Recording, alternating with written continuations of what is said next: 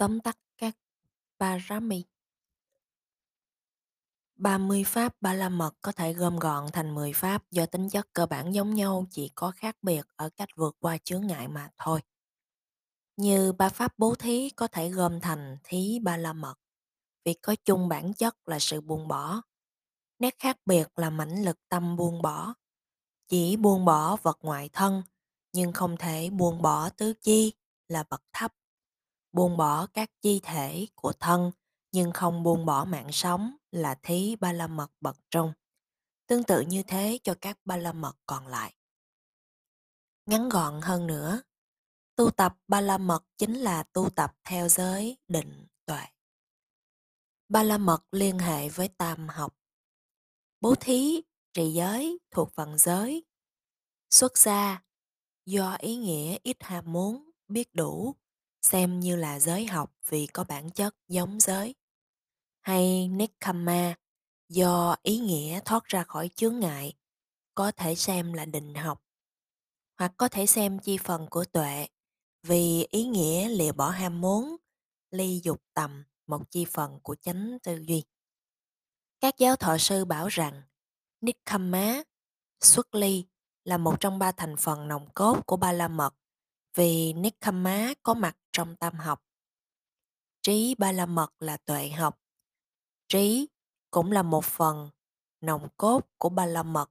Không có trí, nhất là trí quán xét, các ba la mật không được trọn vẹn trong sạch và tăng trưởng.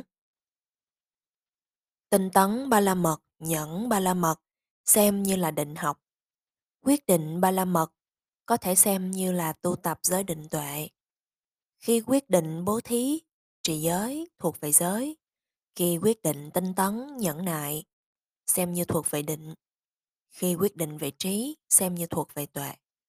Ngoài ra, khi quyết định những pháp liên hệ với nhau, quyết định về xuất gia có thể xem như quyết định về tam học.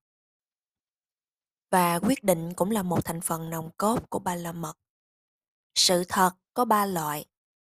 Ngăn trừ lời dối trá bằng lời chân thật là giới học. Tâm chân thật là tâm sở chánh ngữ, là giới học. Trí chân thật chính là tâm sở trí, là tuệ học.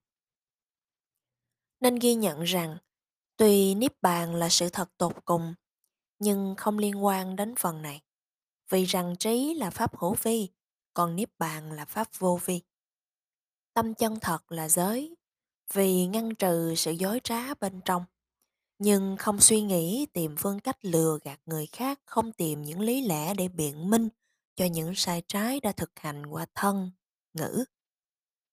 Từ ba la mật, có bản chất giống thiền trà được xem như là định học.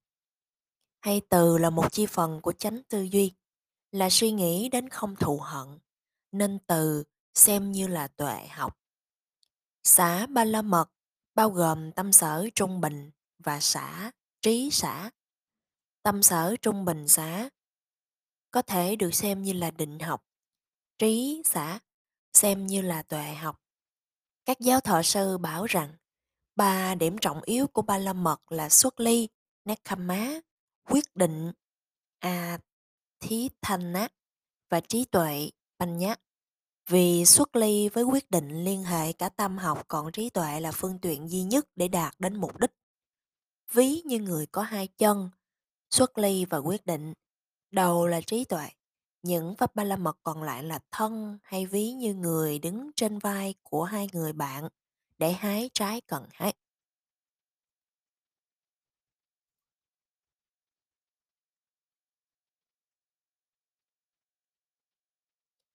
Những thuận lợi của các đôi ba la mật. Bố thí nhờ vào giới mang lại lợi ích, đồng thời tránh những nguy cơ, nguy hại đến người khác.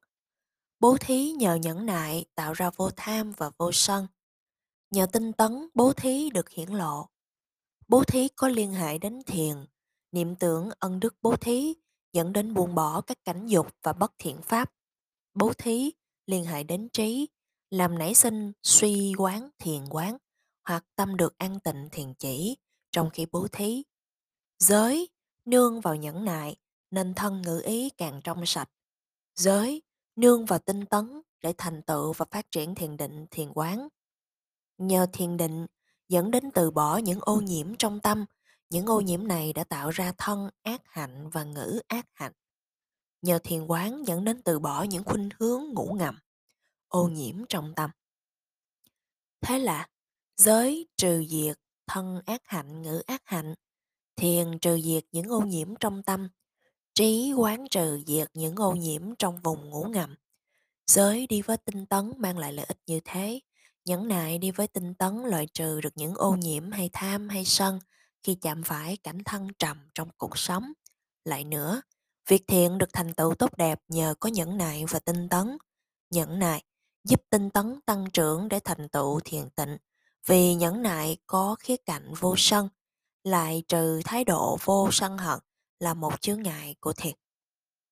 Nhẫn nại có tư cách vô tham trước sự quyến rũ của dục lạc, loại trừ tham dục giúp cho định vững mạnh. Trí giúp cho nhẫn nại tăng trưởng, vị trí thấy rõ các đặc tính của pháp hữu vi là vô thường khổ vô ngã, giúp tâm chịu đựng cảnh sanh diệt nhanh chóng của pháp hữu vi mà không thấy khó chịu, ám chỉ những hành giả đạt đến hành xả tuệ, làm tăng trưởng nhẫn nại. Những thuận lợi sinh ra từ bộ ba Bộ ba các pháp ba la mật hỗ trợ cho nhau cho được thuận lợi. Từ bỏ ba gốc rễ làm ô nhiễm tâm tham sân si nhờ bộ ba thí giới tuệ. Các việc thiện được thực hiện và sung mãn nhờ bộ ba thí giới thiện.